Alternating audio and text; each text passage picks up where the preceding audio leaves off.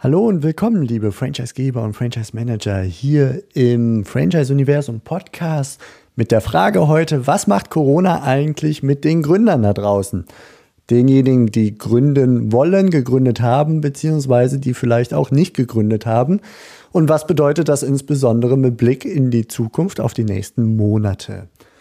Hallo und willkommen zu einer neuen Episode im Franchise Universum Podcast für euch in den Systemzentralen. Mein Name ist Steffen Kessler und ich helfe euch, die passenden Menschen zu finden und von euch zu überzeugen, um sie dann zu erfolgreichen und das ist mir wichtig, zufriedenen Franchise-Partnern zu machen. In meinen Worten heißt das, indem wir unser Glück mit anderen teilen. Viel Spaß mit dem kommenden Impuls. Um diese Fragestellung so ein bisschen zu beleuchten und zu diskutieren mit euch, habe ich mir den KfW Gründungsmonitor 2021 äh, mal zu Gemüte geführt, rausgekommen im Juni 2021 und habe mir einfach mal ein paar Zahlen angeguckt und ein paar Interpretationen da drin, die ich gerne mit euch diskutieren möchte und auf die Franchise-Wirtschaft übertragen möchte, um mal zu gucken, was macht das eigentlich hier, diese ganze Corona-Geschichte und was bedeutet das für Ende 2021 oder doch 2022? Geht's nach oben, geht's nach unten? Wo hätten wir eigentlich wie sein sollen? Da gucken wir direkt mal rein auf das Jahr 2020, also das Corona-Startjahr. Da gab es 537.000 Gründungen. Das sind 11% weniger als 2019 und es hätten eigentlich mehr sein sollen. Der KfW Gründungsmonitor ist, glaube ich, vielen von euch ein Begriff, insbesondere das auch vielleicht von mir öfter mal zitierte, die zitierte Aussage, Gründungsquote so niedrig wie seit der Wiedervereinigung nicht mehr. Das haben wir so irgendwann so um 2015, glaube ich, das erste Mal gelesen und dann gefühlt jedes Jahr wieder. Ähm, oder 2013, ich weiß schon gar nicht mehr ganz genau. Also jedes Jahr kam ein niedriger Gründungsquotenwert äh, mit der Hoffnung, dass es besser würde. An man, in manchen Jahren stand da auch tatsächlich drin. Man erwartet, es geht ein bisschen hoch, aber es ging dann doch wieder nach unten. Und so konnten wir das Jahr für Jahr dann doch immer wieder lesen. Ich habe es auch öfter zitiert, auch schon hier im Podcast. Ja, und 2019 drehte sich das Blatt und es kam zu einem Anstieg, erfreulicherweise. Und eigentlich hätte es auch 2020 einen Anstieg geben sollen. Das wurde interpretiert aus den Zahlen von 2019, wo doch einige Menschen in der Gründungsplanung unterwegs waren. Und klar ist, dass nicht alle Gründungsplanungen dann auch dann tatsächlich in die Tat umgesetzt werden. Da gibt es einen Unterschied zwischen der Planungsquote und der Gründungsquote. Aber anhand der, der Zahlen und der Erfahrungswerte, die man hatte, konnte man doch für 2020 erwarten, dass da was kommen sollte. Ja. Und dann? Dann kam Corona.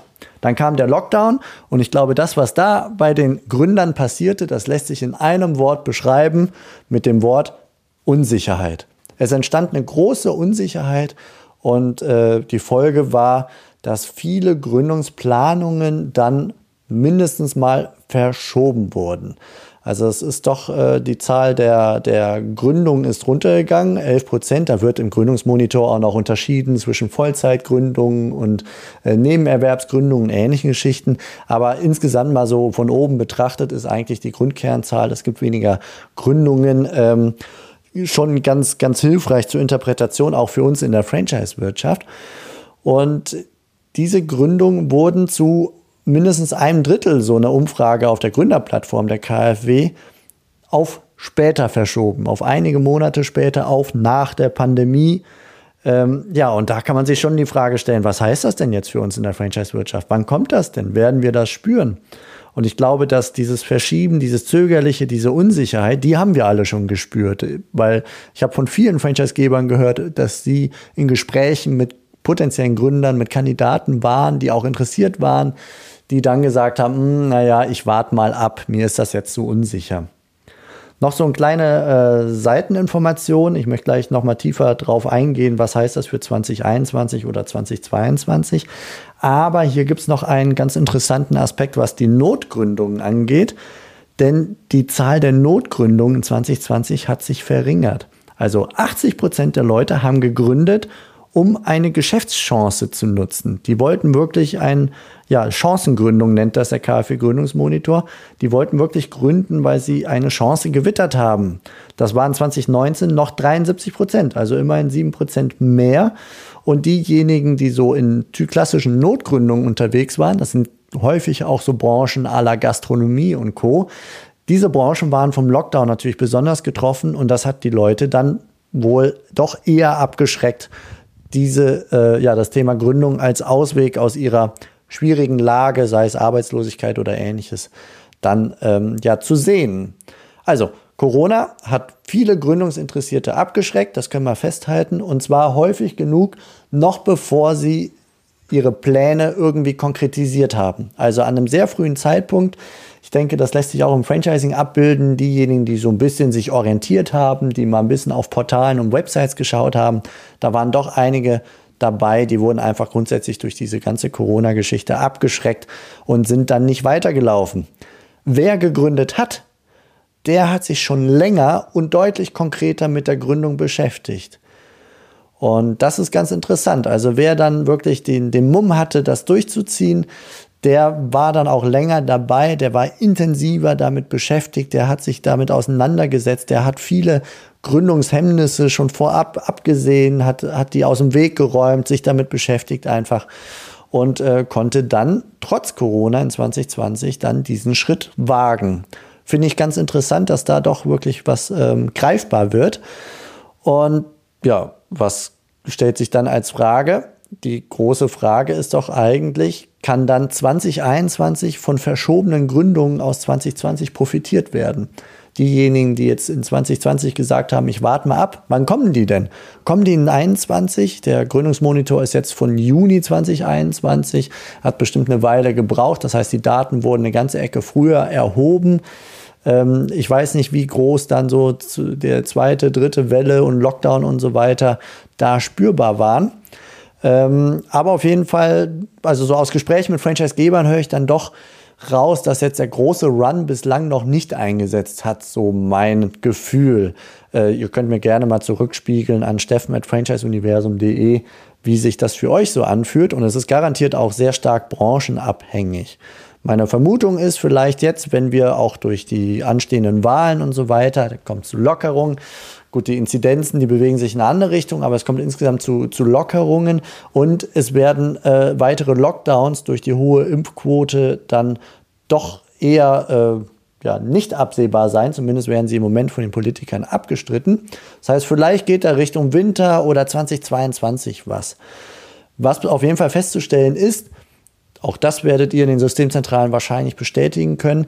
Die Planungstätigkeit 2020 ist eingebrochen. Also es haben weniger Leute geplant, sie wurden abgeschreckt, sie hatten ein Unsicherheitsgefühl und auch das würde ich sagen in Gesprächen mit Franchise-Gebern, dass die Leute nicht konkret wurden in 2020. Das, äh, das bildet diese verringerte 2020er Planungstätigkeit, Planungsquote ab.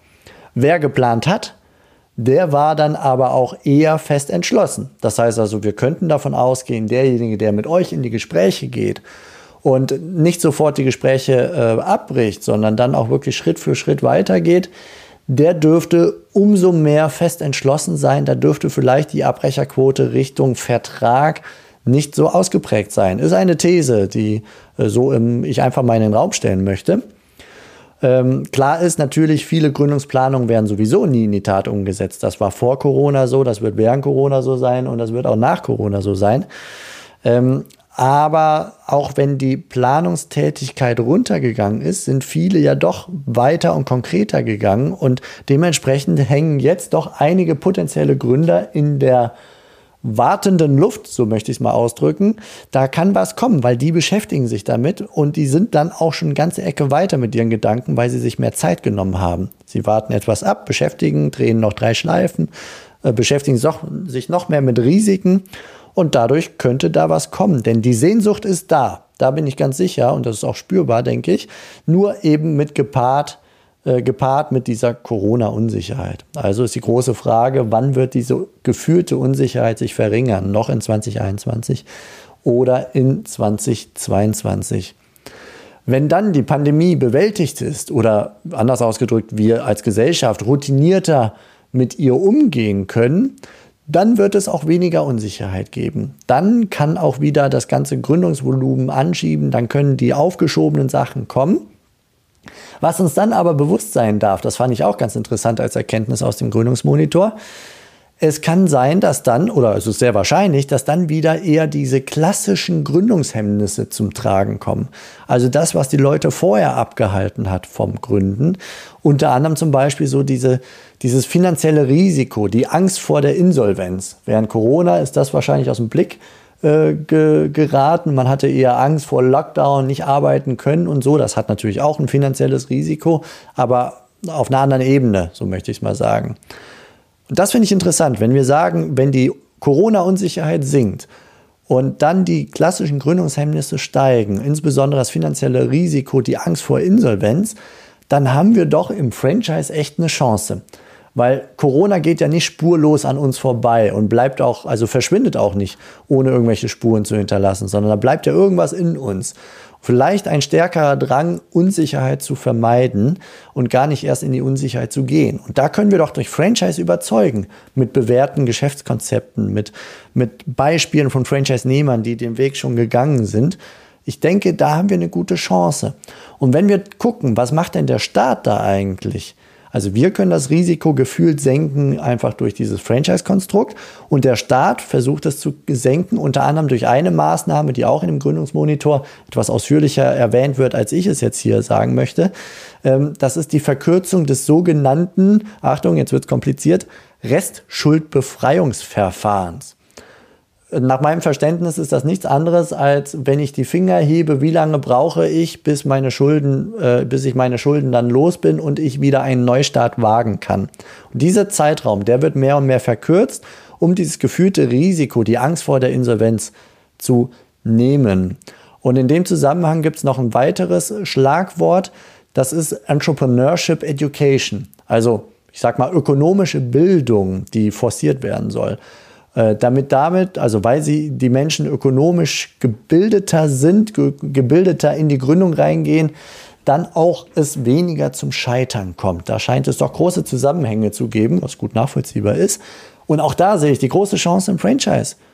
Wir wissen doch jetzt, was wir zu tun haben, oder? Wir müssen unsere Franchise-Nehmer ausbilden. Wir müssen viel Energie, vielleicht auch Geld und so weiter reinsetzen und im Vorfeld vielleicht auch kommunizieren, dass diese ökonomische Bildung, dass die, das, die Gefahr vor Scheitern senkt und dass die vom Franchisegeber, von der Systemzentrale gleich mitgegeben wird, neben dem Geschäftskonzept.